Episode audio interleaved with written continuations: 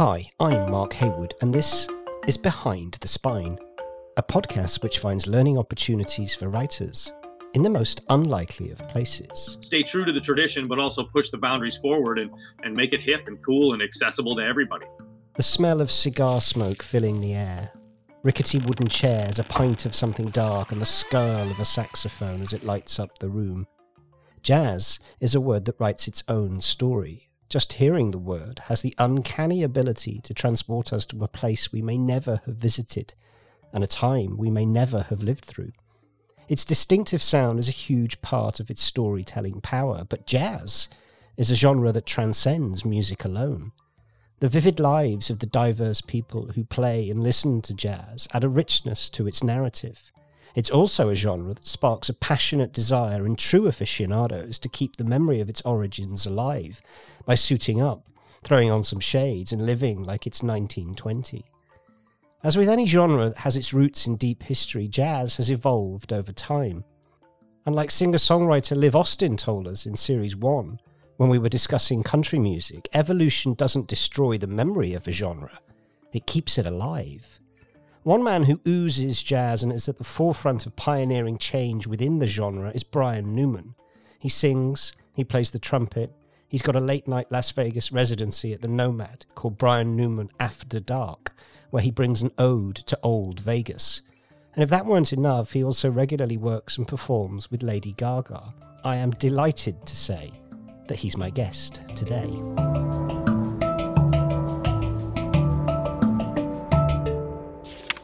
Chapter 1 An American Tradition.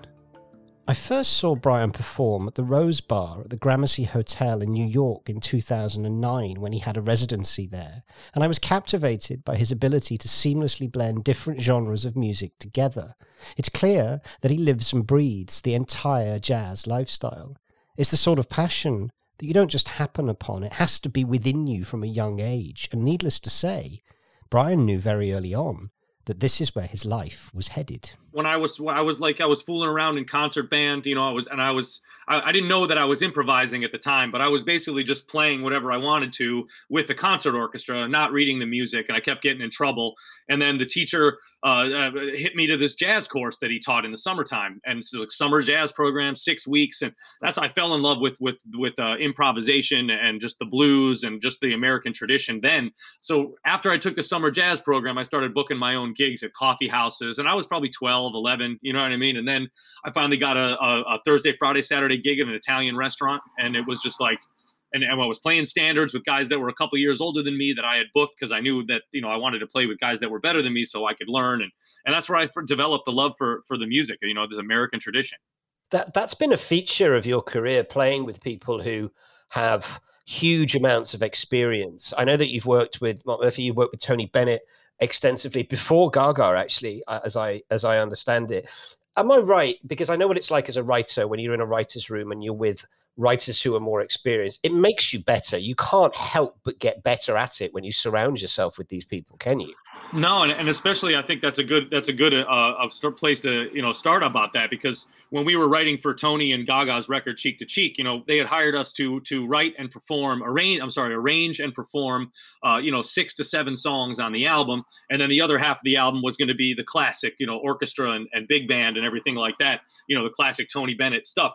Um, but you know, we did a smaller group thing, and just being around, you know, it was me, um, Alex Smith, who plays piano still with me. I've been here with him, and Steve Kortyka, who's a sax player for over 20 years. And those guys are just incredible arrangers. You know what I mean? So, you know, and you know, I arranged. We we all kind of took took a couple songs and just you know di- fleshed it out and then got together but it is it's it's tough but it is it's great to be around them because when i had questions or they need or I, I wrote something that was terrible they would they would help me fix it. And and you know it wasn't like you know oh do your own shit. You know what i mean? It was like you know community. we wanted we want to be on this record. That we knew if we wrote charts that weren't very good they might they might not make the record and then we wouldn't be able to tour the record we wouldn't be able to be on the record. So there was a lot at stake and i knew that uh, all the guys felt that pressure you know but it also made us rise rise to the occasion. It seems odd to think that that pairing seemed unlikely at first, given how successful that it was. I'm talking about Tony and Lady Gaga, because you wouldn't necessarily think of pairing those two things together. But that's been a feature of your career, hasn't it? Is blending things that wouldn't necessarily go together. I have an example for you actually about my own experience. I, I I'm fascinated by music and its storytelling power. About 30 years ago, um, Harry Connick Jr. played the Royal Albert Hall here in London. Oh, and beautiful. it was broadcast on, on national radio, on Radio 1, and, and I'd never heard anything like it. I didn't know what big band was. I didn't know, I didn't know you were allowed to do that sort of thing with music. And it was astonishing. It had a real impact on me. And I, and I don't play a musical instrument, but I was blown away by the storytelling and the narrative and what he would do and how he would make you feel. And I've thought about this a lot recently. I think that people like Jay Z are incredibly clever when they do things like Hard Knock Life as a rap song, right? So they take something that you know is traditionally one style and they make it something different. That's what you were doing with Tony and Gaga, wasn't it? It was blending two things that wouldn't necessarily work if you thought about it. But when you put them together, it's magic, isn't it? Yeah, it's it's really great, and just you know, and that's like like you said, like that tradition of the music, and like that Hard Knock Life is a Broadway song. Everything everything that we were, all the songs that me and Gaga play, Tony Bennett played, they're all they all came from some Broadway show at some point that someone took and arranged a certain way, and then it you know it goes through this you know process of of getting you know more and more modernized you know and i th- i think that's that's what we like to keep. We like to stay true to the tradition but also push the push the boundaries forward and and make it uh, make it hip and cool and accessible to everybody you know? There's always a new audience out there isn't there? I think it's often you just have to try and find them uh, and it may be that you take something traditional and make it more accessible and it's as simple as that. It sounds almost too simple but that's what you're doing isn't it yeah, but I, I think too, Mark, that it's like it's like a lot of people have misconceptions about what jazz is or what American music is. You know, the, the word jazz to me too, like it's not really my favorite word. You know, I mean, like I say it, but I, American tradition. You know, American music. It's like uh, those standards are as American as these tattoos. You know what I mean? There, there's this or my or the the 51 hot rod. You know, riding a hot rod through the it's that's that's America. You know what I mean? And uh, t- to me, at least, and, and um, you know, but just just staying true to that tradition. You know what I mean? But also making it accessible, pushing it forward, pushing the boundaries. You know, just like they did before us. We're not changing any formula. You know, it's all just a, a progression of, of life it's a very rich tradition. You're you're right. You're absolutely right, and I, I, think it repeats itself time and time again. On on that, there is a real a retro vibe to parts of your look and parts of your performance. Everything from the microphone to the hair to the clothes that you wear to the album covers and that and, and the hot rod and all of that. It's all part of it, isn't it? This the whole thing. I talk to artists about this a lot. The look, the vision. It's all part of a narrative, right? I mean, I think so, but I think at the end of the day, it's like you know, this is just things that I like. I'm just being myself. So it's like, and and I and even when I talk to young, I've been doing a ton of these zooms all year, you know, for young students and and and schools and colleges and high schools. And uh, one thing I always say is that you know you really got to stay true to yourself. You know, if you you have a certain sound in your mind and that's what you want to push, like you know, think about you know artists like I don't know, you can name a hundred that that like you know if you looked at them and you didn't know who they were, Bob Dylan or you know like these people that weren't didn't have the best voice or didn't, but they did their own thing. You know, and that was so important that's so important to just be yourself and and live your life you know so it's like you're it's, it's a lifestyle we, we we love that kind of music we love that kind of art mm, fashion cars everything I love how certain musicians and acts and artists they can take something that is so obviously something else and make it their own. I, I we talked about Jay Z. I'm also fascinated by by bands like Guns N' Roses who will take something like Live and Let Die or Suicide Is Painless and make it totally an authentically Guns N' Roses track, almost as if they made it in the first place, right? Yeah, no, to- I'm totally. And I mean, I think about think about other songs that you know, all the songs that Willie Nelson wrote, and then you know, or Dolly Parton wrote. You know, Dolly Parton wrote uh, "I Will Always Love You," and then Whitney Houston just made it like the hugest song that you know you you. But it comes from that songwriting, and the same thing with the Broadway guys and country music and, and hip hop and jazz and everything. It all has this conglomeration of, of everybody, you know, and all everybody's influences. Chapter two: The Rose Bar. I've mentioned the Rose Bar not simply because that's where I first met Brian, but because jazz is one of those genres that is defined by experiences. The people that you're with, the bar that you're in, the drinks that are on your table, they're all as integral a part of the narrative of jazz as jazz itself. And there are few places like the Rose Bar with its solid walnut bar, 25 foot long hand carved limestone fireplace, and Douglas fir columns. I can remember it to this day. It's an intimate space that has played host to artists like Rufus Wainwright and Axl Rose. So it's understandable that Brian's residency there was a defining part of his career.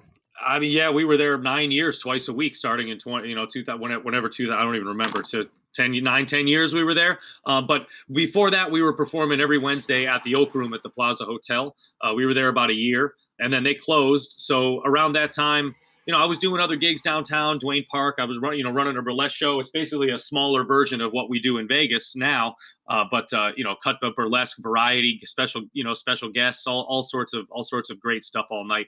So back to Rose Bar.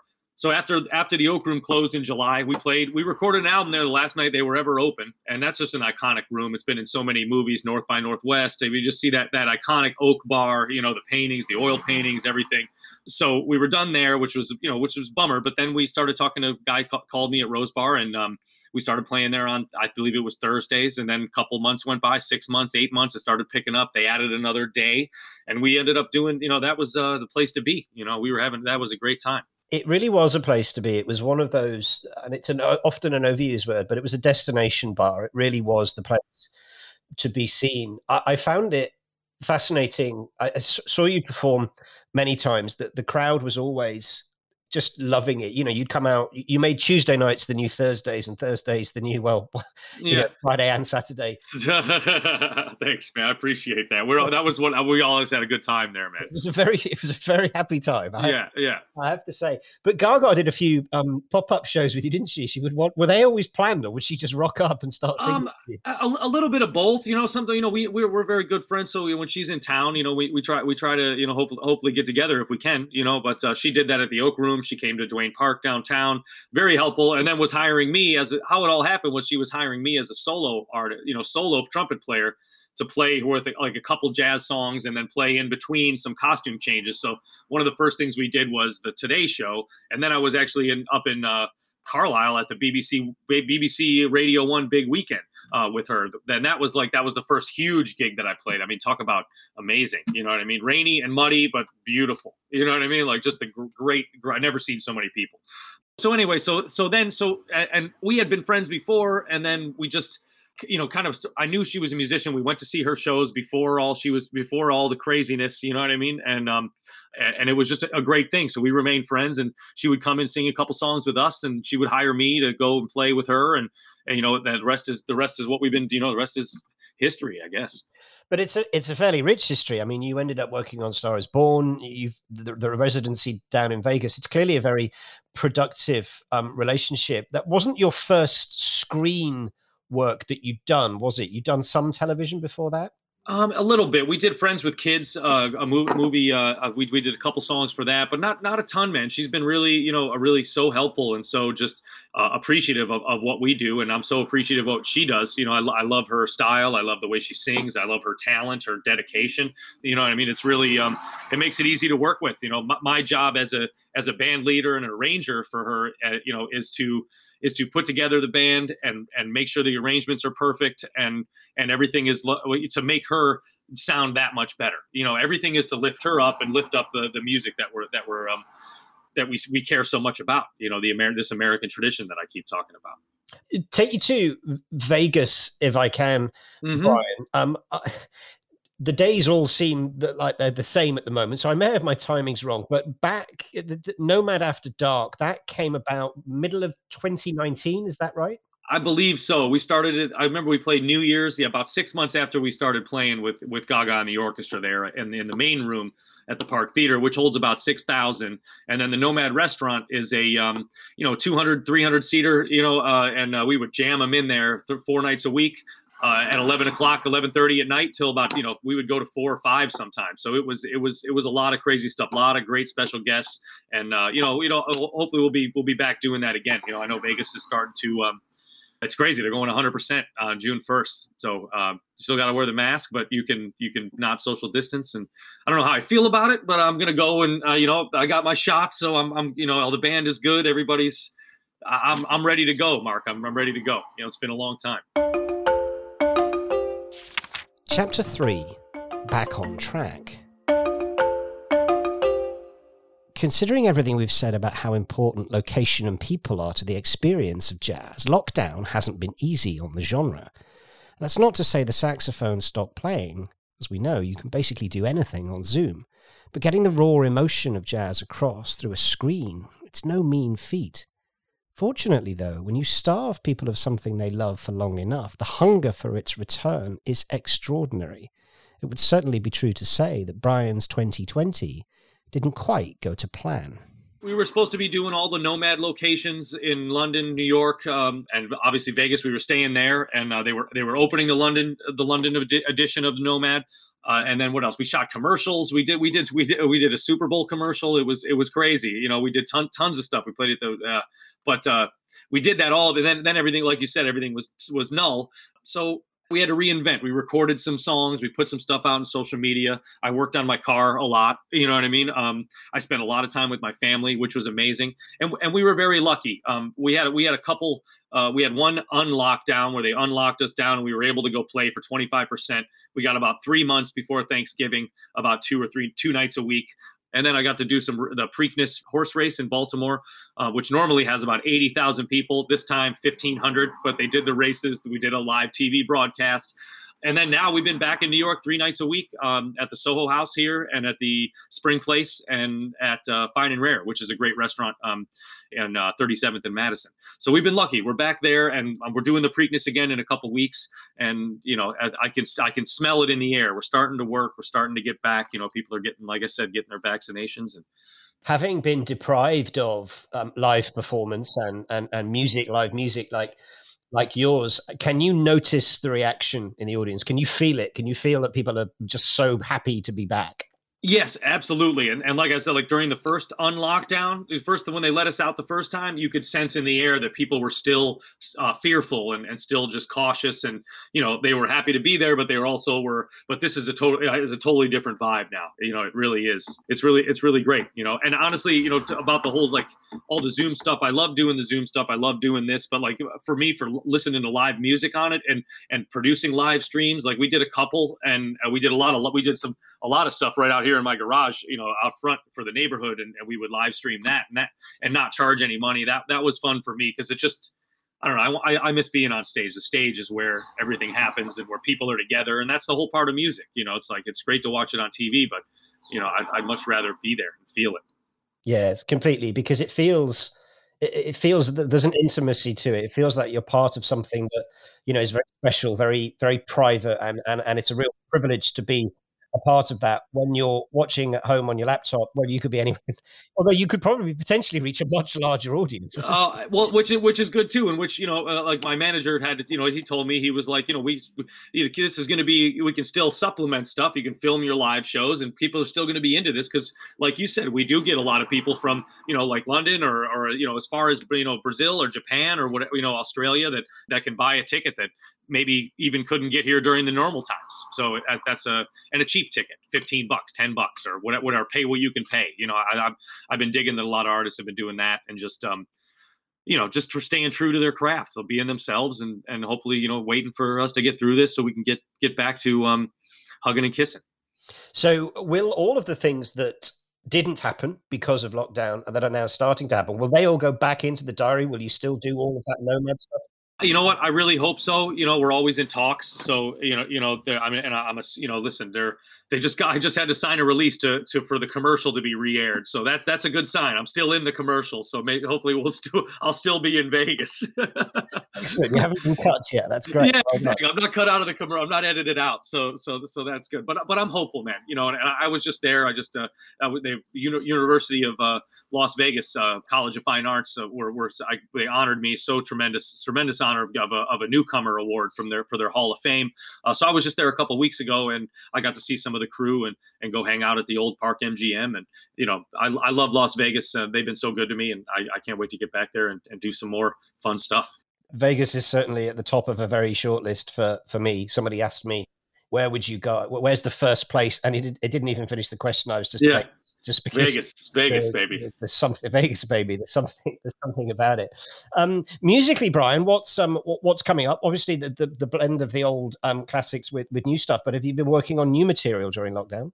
Um, yeah, we're actually finally gonna get have a have a rehearsal on Friday. Um, you know, with uh, with the band, with because you know we we we only have three of us now. Uh, it's like more of like the original. Like when you first saw us at Rose Bar, it was just drums, organ, B three Hammond organ, and myself. That's right. Um, and it's you know it's gone through, gone up to five. You know, at right before the pandemic, and uh, you know the the iteration of the band has been my favorite so far. But uh, we're waiting. Steve Kortyka, the sax player, is moving back in a week and then hopefully our bass man Daniel Foose will be moving back soon, and we'll we'll put the band together. No matter what the pay is, we're uh, you know I want those guys on on stage with me and and uh, you know working again. Absolutely. Well, I hope it isn't too long before I can see you on stage back in person again. I don't think I'll make it to a muddy field in Carlisle, but I'd much rather come to New York and see see one of your shows. I know you're very busy, but as always, Brian, it's been a pleasure. Brian Newman. Oh man, no, much. please, Mark, thank you so much for having me. And anything you need anytime, hit, hit me up. I'm sorry this took so long to get together, but but we're here. It's That's funny, so you don't have anything for a year and then you're busy again. You know? yeah conclusion, a massive thank you then to Brian Newman for today's episode. And to recap, what have we learnt? Never be the best writer in the room. Surround yourself with writers who are better or more experienced than you, or push you to work harder and to hone your craft. And if you ever need advice, you'll always have someone around to ask. Sticking to convention can be beneficial, but it was Brian's accidental rule breaking and improvisation that led him to jazz. So make sure you break the rules from time to time. If you stay true to yourself and indulge in and celebrate the things you love, it doesn't matter if you're not the best musician or the best writer. Authenticity, loving what you do, is more important than perfection. And finally, Brian doesn't just perform with Lady Gaga.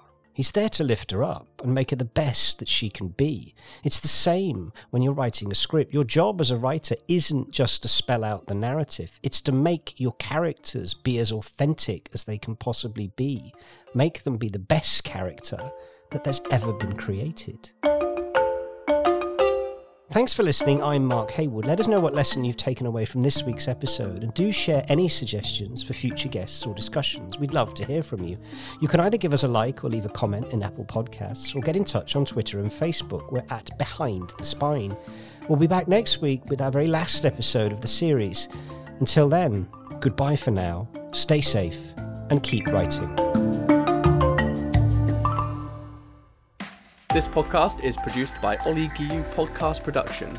Find out more at ogpodcasts.co.uk.